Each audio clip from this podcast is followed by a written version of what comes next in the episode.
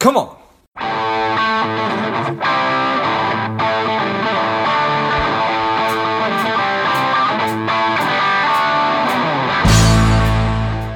Spending too much time on social? Is your daily screen time over two hours? Are you a little bit overweight? Not saving enough money? Any or all of these are familiar. Strive could be for you. The Strive two week online boot camp will help you to detox your mind, body, and money, getting you on your way to a happier, healthier, wealthier, and more confident life. Go to strivedetox.com, S T R I V E D E T O X.com, and get your mind, body, and money right. Chris Wolpert is the founder of Group Benefit Solutions. He is a consultant, speaker, an author, and an EBA rising star. And now, finally, a guest on Money Savage Maximize. Welcome, Chris. Thanks, George. Pleased to be here. Yes, this is George Grombacher. It is time to go. Chris, tell us a little bit about your personal life, some more about your work, and why you do what you do. Sure, sure. Uh, so personal life, um, I'm uh, married. Um, uh, my wife and I were college sweethearts, and uh, we got married almost 13 years ago. Um, we've got three beautiful children. Uh, we've got uh, a dog, and we have eight chickens. Nice, appreciate that. Eight chickens, huh? How many eggs yes. a week do you get from those chickens? Um, probably about, on average, I'd say about 24 or so. So about two dozen. Okay, nice. And how long have you been doing that? Um, we just started that last year, so this has been fairly a fairly new development, and actually, it's been timely with everything that's been going oh, on. Sure. no eggs in the store and those kinds of things. So yeah, it's been good. Nice. Well, I appreciate that. And why do you do what you do?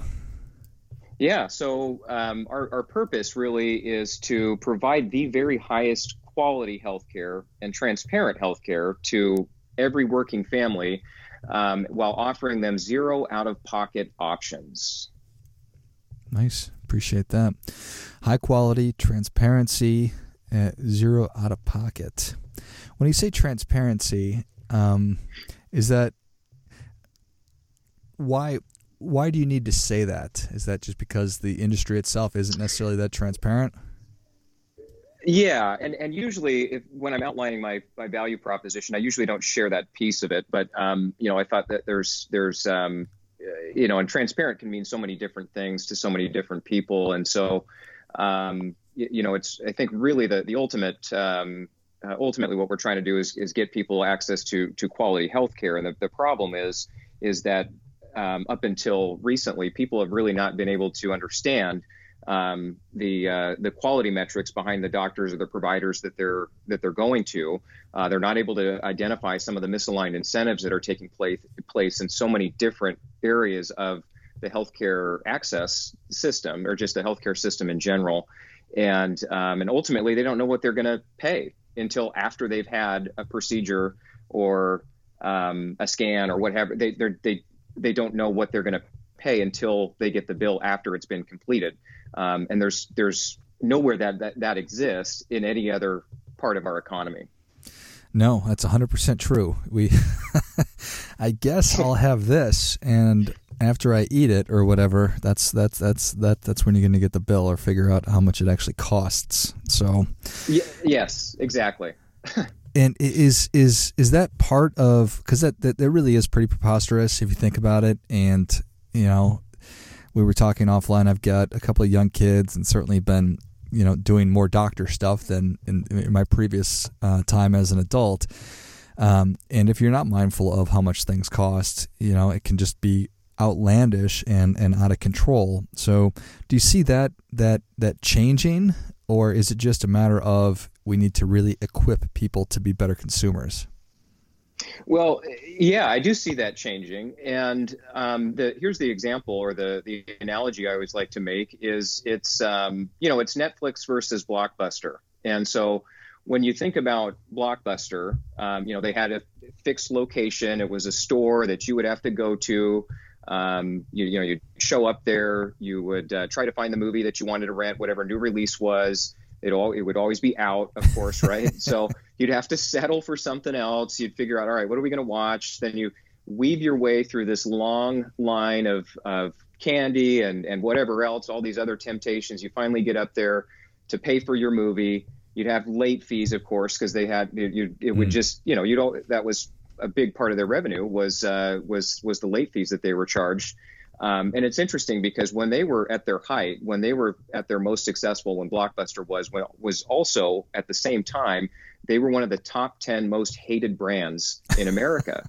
wow. And it all had to do with the, with with late fees and everything else and the frustration. But everybody just felt like, well, we got to go there because that's where you go to rent to rent movies. And um, you know, it was it's very much you know there's so many other things I could point to and and compare it to our current healthcare system and how it's fee for service and how um, you know you've you've got to show up at your doctor's office and have these things done and then you've got to pay a copay and then if, but if they send you down for labs then you potentially have to pay for those too. And again you just have no real idea what you're going to ultimately end up spending um, you know when you when you go in there or when you go into blockbuster. And, and thank god my, my kids are too young for blockbuster because we had to weave through all that candy there's there's no way between Disaster. the three of them that I'd be able to. Yeah, yeah, I'd be spending just as much as if I went down to the movie theater. So, um, so contrast that with what with what people uh, are doing now, and certainly during all this this quarantine, I'm sure Netflix is just has seen their their um, their usage spike. I'm sure, um, and uh, where it's it's access on demand, you can stream, you know, things directly to your to your device. You can have um, different people in a household watching, you know, different uh, different forms of entertainment. Um, and it's and it's you you know what you're going to pay each month, right? You've got basically a bundle where you're you're paying a set amount and you can use it as much or as little as you want to. And um, that seems to be where I think a lot of areas of our economy are going, and and healthcare um, is trending that direction because what we're seeing is millennials like like myself um, are are, are disrupting every industry, and certainly certainly healthcare is is not going to um, is is not going to get away with um, with just doing the same thing that we've done for for years and, and decades, frankly. Yeah, well, I certainly hope not. So, so for people who are listening, they say, yeah, yeah, I'd like to trade in my my uh, laminated blockbuster uh, card and uh, get more of that Netflix model for my healthcare. Uh, and, and, and maybe from a company standpoint too, because that's where most of us get our benefits.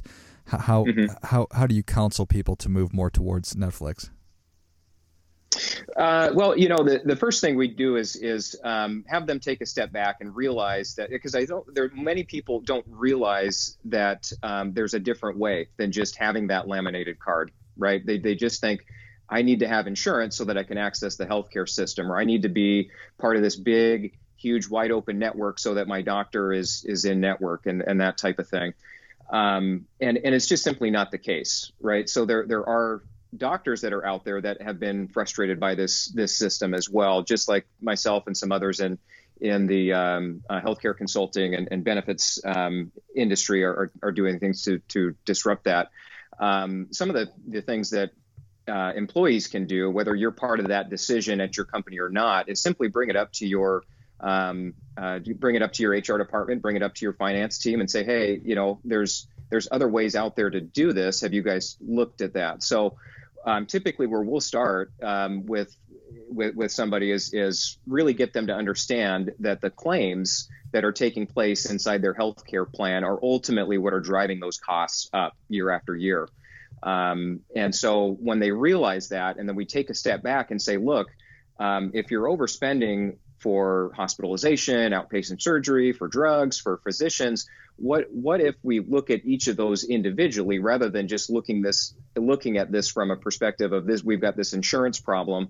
Um, you know, really, what you have is you have a supply chain of healthcare problem. So if you start to see that, look, if we introduce a few things along the way that are going to help us access the healthcare delivery system in a way that is um, transparent, right? So we understand the quality metrics and the cost behind what we're getting, um, and and make it um, easy and more affordable for employees, i.e., we put in place programs that are going to be able to eliminate their out-of-pocket costs. Because again, going back to Netflix and Blockbuster, each time you go into Blockbuster and use that card, you're going to have to also pull out, you know, cash or debit card, whatever. Whereas um, it, it, with Netflix, you've just got this subscription basically, right? So um, you can take that same approach. Um, and where I would recommend that a lot of companies, or certainly even individuals that are listening, where they would start is just simply look at how they're accessing the healthcare system, which usually begins with their primary care physician. So you can, uh, if you, and that's usually about 90% of any healthcare services that you're going to need are going to be able to be delivered in um, in in a family care doctor's office. So if you can find some ways to just simply begin there, and then you can start to introduce other strategies and solutions along the way, then um, that's that's typically where we'd like to start. Got it. So it's starting with it's instead of going somewhere else for your medical care, make sure you're going to your primary care doctor. Yeah, well, I, I'd like to take it even a step further and say, you know, looking at look at a direct primary care model, right? So look at something where you can have that subscription based type program, which is a lot less than than buying insurance. Um, and then you've got a doctor who is now your advocate in, in the healthcare delivery system, which you maybe didn't have before. Um, you know, the average time that, that doctors can spend with um, with patients in a um, uh, in a more traditional setting or in a fee for service type setting is um, you know 10 to 12 minutes whereas um, you know if you've got a, a direct primary care um, relationship you can spend a lot more time with your doctor you can go in as much as you need to or as little as you need to um, in, in my case i'm able to manage the whole relationship with my direct primary care doctor through two apps so one is one where i can communicate directly with her schedule appointments um, follow ups, w- whatever the case is. And then the other one is just simply one where all my medical records are housed. So um, it's and it's a secure, HIPAA compliant, all those types of things. And so, um, you know, a lot of times that's the other thing is it's like, gosh, I got to think about switching doctors and then getting my medical records, and it's this big bureaucratic, fragmented process right. that nobody likes, and um, and yet we also know that we're overspending for for care that we're getting or drugs that we need to get filled and all those types of things. And so typically, if we can start there, um, you know, and use that use some of those technology pieces to to supplement that, um, it's a much more convenient and also much more cost effective. So, why wouldn't companies do this? That's a good question, George. I don't. I can't answer that one. Uh, you know, I, I, think for a long time it's been um, uh, it's it's been just kind of you know people follow the status quo path. They've they've always done it this way. They've always had the Blue Cross card in their pocket or you know whoever. Um, you know, they've just been used to. They've been conditioned to believe that there's only one way to do this, and it seems like too much work or too much disruption or um, you know it you know people are just conditioned to to not want to change. And so that's been a big part of it. And that's where um, I think that not only the generational change that's happening within the workforce, but also clearly this, uh, you know, the, the, quarantine, coronavirus, all this stuff has has changed. You know, there's there's a lot of people that they can't get into their doctor right now because their doctor has been deemed a non-essential business, and and uh, I've even seen uh, there are some healthcare um, workers in um, you know, that are part of, you know, elective surgeries or, or different areas that they're getting furloughed now at this point as well. So, um, so their access to the healthcare system has been disrupted. And, um, and I think that coming out of this, you're going to see a lot more, um, you know, you're going to see a lot more people, not just, not just people in, in my industry and not just HR directors and CFOs, but you're going to see rank and file employees saying, Hey, this is dumb. Why do we do it this way? What if we do try something new, right? Because everybody's now, um, you know, is, is whipped up in a way that they're going to be a little bit more, um, I think, a little more open to to making this change because they are going to see it as positive. Because there certainly has been some um, some cracks and some fissures, and and certainly, as I mentioned, the just how opaque this whole system is um, has really been exposed to just your your average everyday employee. Yeah, well, that certainly does make sense, and it, I can I can just put myself in the shoes of a, a, human resources professional when they make a change like this, and then just the mass confusion and fear that they get from employees because of inertia. Sure. This is what, we, what we've always done. So I, I, can certainly see that as a huge reason for, for not wanting to upset the apple cart and make a change. But right. to your point, you know, this is a, a, a disruptive time, and maybe it's a great time to be doing it. Right. Well, and picture this too. So, so one of the things that we do, obviously, is is um, uh, you know a lot of our engagement and communication is centered around um, technology, and so we're doing a lot to help people enroll in their benefits online, and certainly during all this, that's only increased as well too. Um, but one of the other things that we've done a lot is um, we've incorporated video, and so um, you know we can send out a video with uh, with an um, leadership that uh, is talking about, hey, look, we have made some changes. Here's what's going on. Um, I would be incorporated in that, and then in many cases, we can actually have um, a doctor that's part of one of those direct primary care um, facilities or, or clinics or, or, what have you. Um, they're involved in the open enrollment process as well. So not only are employees they're they're shown that hey, th- this is different. You know, we've we've got something that we think is much better, but here, if you do elect to go down this path, here's your doctor. This is who you're going to interact with on a um, on an annual basis or on a monthly basis or how often or however often you go in. Uh, but they actually have an opportunity to share about their practice. Um, there's somebody obviously that's in the same local community, so you kind of have that that tie back to to somebody um, that you can de- begin to develop a relationship with and really develop a relationship with, and not 10 minutes at a time once a year, right? Yeah, it certainly makes sense to me. So, what is that term for people who are listening? They say, I, I, I want this. What is the term that they should bring up to their HR folks?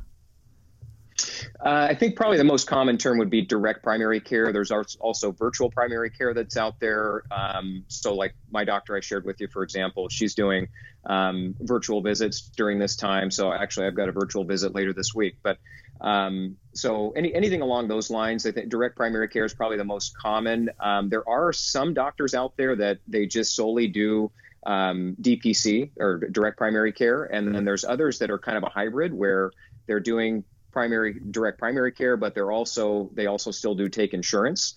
Um, so that might be something to look into as well if you're wanting to dip your toe in, uh, for example. But um, uh, but yeah, that's that's that would be a good place to start for sure. I love it. Well, Chris, Savage Nation is ready for your difference making tip. What do you have for them? All right, my difference making tip is to go to www.dpcfrontier.com. And uh, what that is, is essentially it's a resource where you'll be able to look up um, direct primary care legislation in your state. You can look up direct primary care clinics and hybrid clinics that are in your local area and um, has their contact info and, and those types of things. So whether you're um, a CFO, an HR director, a rank and file employee, or somebody who's buying their their insurance or buying their access to the healthcare delivery system um, on your own, then uh, there's going to be resources there for uh, for everybody. Well, I think that is great stuff. That definitely gets a come on, come on. That is a great resource right there. DPCfrontier.com. Well, Chris, Thank yes. you so much for coming on. Where can Savage Nation learn more about you? I'm probably most active on uh, LinkedIn. Uh, I do a Friday Fable every Friday where I take an Aesop's fable and relate it back to um, to healthcare. Nice. Um, so I would say look me up on LinkedIn. Otherwise, you can go to our website, which is www.gbsbenefitsgroup.com. Perfect. Well, Savage Nation, if you enjoyed this as much as I did, show Chris your appreciation and share today's show with a friend who also appreciates good ideas. Follow him on LinkedIn and go to G. I'm sorry, give me the website again. It's GBS Benefits Group.com. You got it. GBSBenefitsGroup.com. Perfect. Well, thank you again, Chris. Thanks, George. And until next time, keep fighting the good fight because we are all in this together.